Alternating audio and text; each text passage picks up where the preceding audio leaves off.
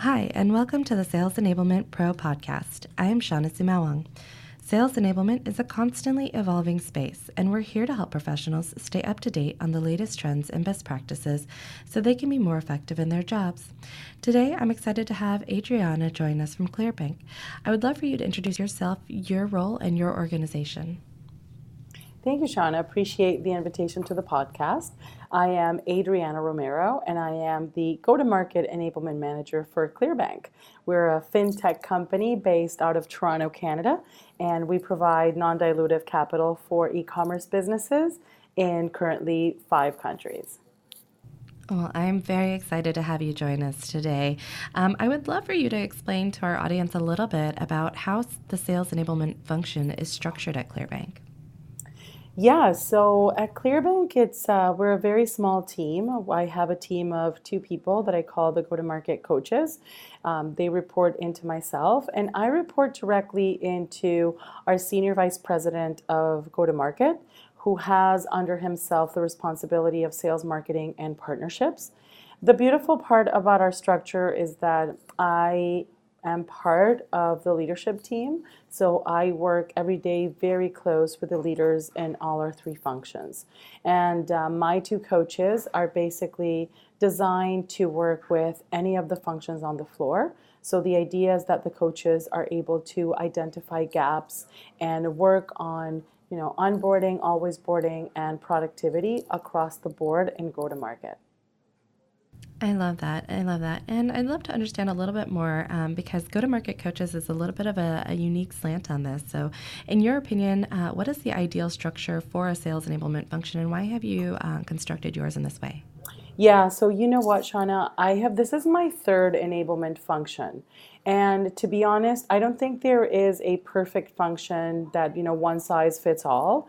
I believe it really depends on the company. Uh, I believe it depends on the buyer's journey that that company has and how enablement can kind of slide in. When I was in a bigger organization, it was, you know, a company that had a, a very wide a range of products that were segmented in six pillars so it made sense to have an enablement function that would, you know, kind of work with each one of those product marketing managers. And then there was like a main enablement function that would work on onboarding and everything that had to do with facilitation and workshops that were more oriented to skills development on the sales area. Then I worked in a very, you know, I would say smaller startup. It was only me. And the main uh, function of enablement was to do coaching on a new sales methodology and to really have a precise and direct uh, onboarding process. The way and the reason why I have structured the rolling Clearbanc this way is that we have very defined structures in our sales uh, in our sales functions, which has translated specifically to partnerships. So we have playbooks, scripts, and all that will require that the enablement function understands and knows how to work with everybody and how to coach to each one of them, mainly for a scalability purpose to help the managers and using the tools that we use in terms of you know revenue intelligence in terms of you know other tools that we use as our CRM to identify where are the gaps on the floor and for us to work within what does our playbook says you know, what is the gap on the floor and how can we help the managers address it?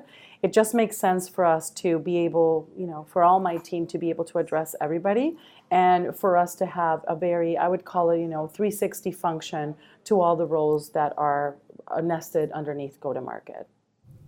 I, I, actually really love that approach. Um, I think that it um, is is definitely a, a, formal approach. So, from your perspective, why is it important for sales enablement to take a more formal structure?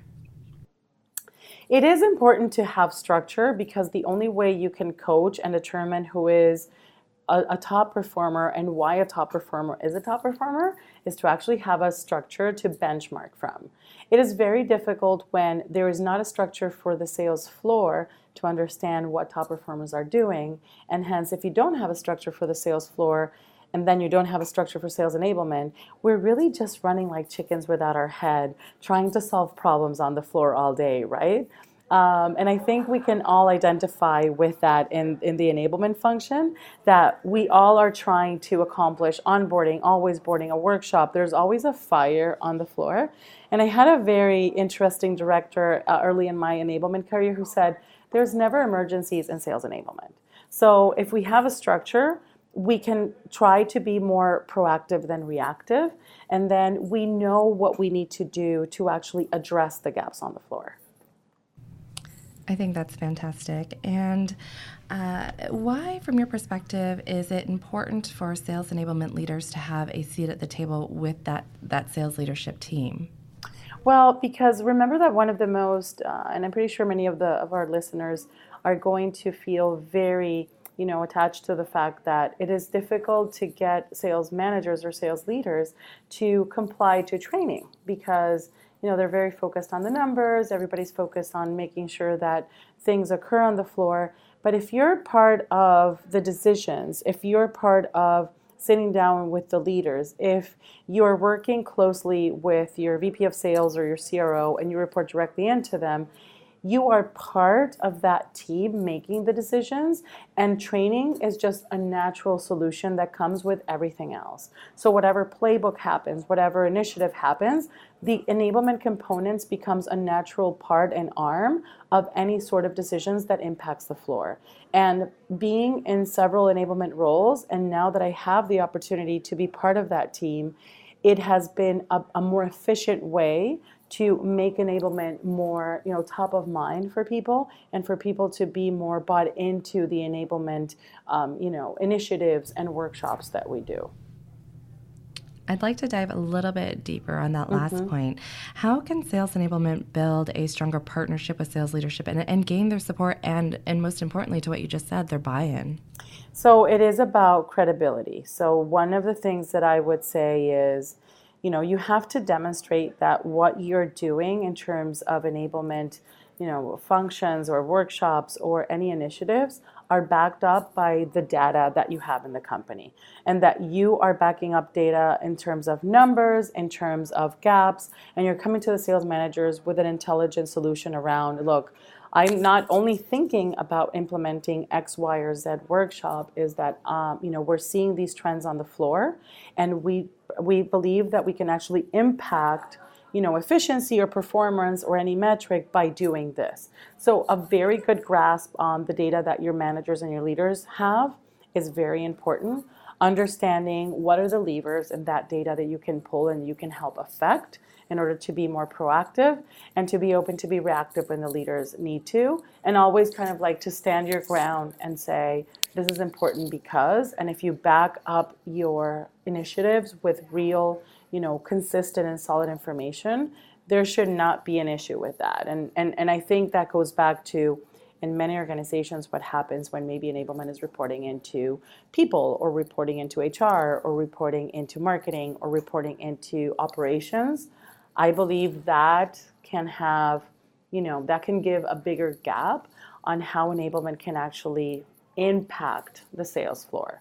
So those are type of things but credit building credibility with the sales leader is super important Absolutely. And I want talk a little bit more now about kind of some of the levers that you had mentioned, uh, because you were actually recently included in a list of 100 sales enablement best practices.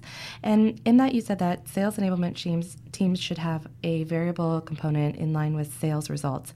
Now, why do you think that sales enablement should be incentivized in that way? Because it is the only way that enablement will be aligned to the objectives of the sales floor. If we're all aligned and we know that there's an initiative and one of the important metrics that we need to hit for, let's say, Q1 is based on, you know, X number of you know either people onboarded or people that should be following a new playbook or people that should be following you know some new activities if enablement it doesn't have skin in the game, you will fall into enablement doing maybe analysis by you know paralysis analysis, thinking what is going to be the better and perfect way to run a workshop. And I have seen a lot of people run into that. But if you have skin in the game, A, you're oriented and you're aligned with the sales leaders. B, you have the buy in from the floor. And C, you understand and you drive a sense of urgency out of your enablement uh, team. And to be honest, it, this is the first role where I have had skin in the game in terms of this and it makes my life you know better and because i have a sales background it was something that i was you know hungry for to be able to to have uh, a variable component was very important for me. And the fact that now I have it and I'm able to translate that to my team makes us feel more connected to the dynamic of the floor as well. I love that. I love that. Now, you alluded to a few, but in kind of our closing question, I would love to get some examples of sales metrics that you think are most important for sales enablement to be accountable to. I think that there's, you know, I've always I've always read about what metrics some enablement teams use. Um, there's always, you know, if it's the amount of close, the close rate, the you know the conversion rate, depending on how you manage your your funnel and your pipeline. It is definitely for me uh, one way that enablement can be measured. It's a the effectiveness of onboarding is a very important one. Not only if people actually, depending on how you measure your onboarding, you need to have direct relatable measurements around whatever the onboarding process is. We actually give people here at Clearbanc during our onboarding process, we give them very specific goals they need to hit. And a combination of those goals, we have a percentage that means that enablement did their work with onboarding. But then what happens with the always boarding and whatever happens after, you know, the 60, the 90 day, the after the 90 day, then I would say it's metrics more based on, you know, depending if it's I manage all the floors. So it's SDRs, account executives, and account managers. Depending on the metrics that they're measured on, where are we impacting? And usually it's directly on their activity metrics. So is there a conversion rate when they are doing any type of outbound activity? Is there any conversion rate when they're closing deals? It really has to work on what are the lagging and leading indicators that the sales floor has, depending on their product and their pipeline and their process, and to really do a very deep thought process of how is really enablement impacting any of those and how can you really measure what enablement is doing because that is always a challenge. It's like you know managers are coaching enablement is doing workshops. Who really move the needle? There has to be some sort of percentage where enablement can give themselves credit and saying you know for this metric I can hold myself accountable to at least half of that metric because this is, you know, this is what we were striving for as terms of our objectives. So it all it all ties in. If you have objectives, if you're aligned to the floor, if you kind of like have to hit those objectives and you're measured, you can then come and say, this is how enablement have, you know, has impacted the sales, the sales floor in, in this way. I love that. I think that's a great way to think about uh, sales metrics that you should be, um, as you said, aligned to. Uh, thank you. I really do appreciate your time, Adriana. Thank you for taking the time out to talk to us today. No, thank you, Shawnna. Thank you so much for inviting me. I think that, you know, enablement is such an amazing function. It can be so diverse. It's still, I think, very new in a sense. Many people are just figuring it out. So anything that I can do to help the community of fellow members, always happy to share. Well, thank you so much. To our audience, thanks for listening. For more insights, tips, and expertise from sales enablement leaders, visit salesenablement.pro. If there is something you'd like to share or a topic you'd like to learn more about, please let us know. We'd love to hear from you.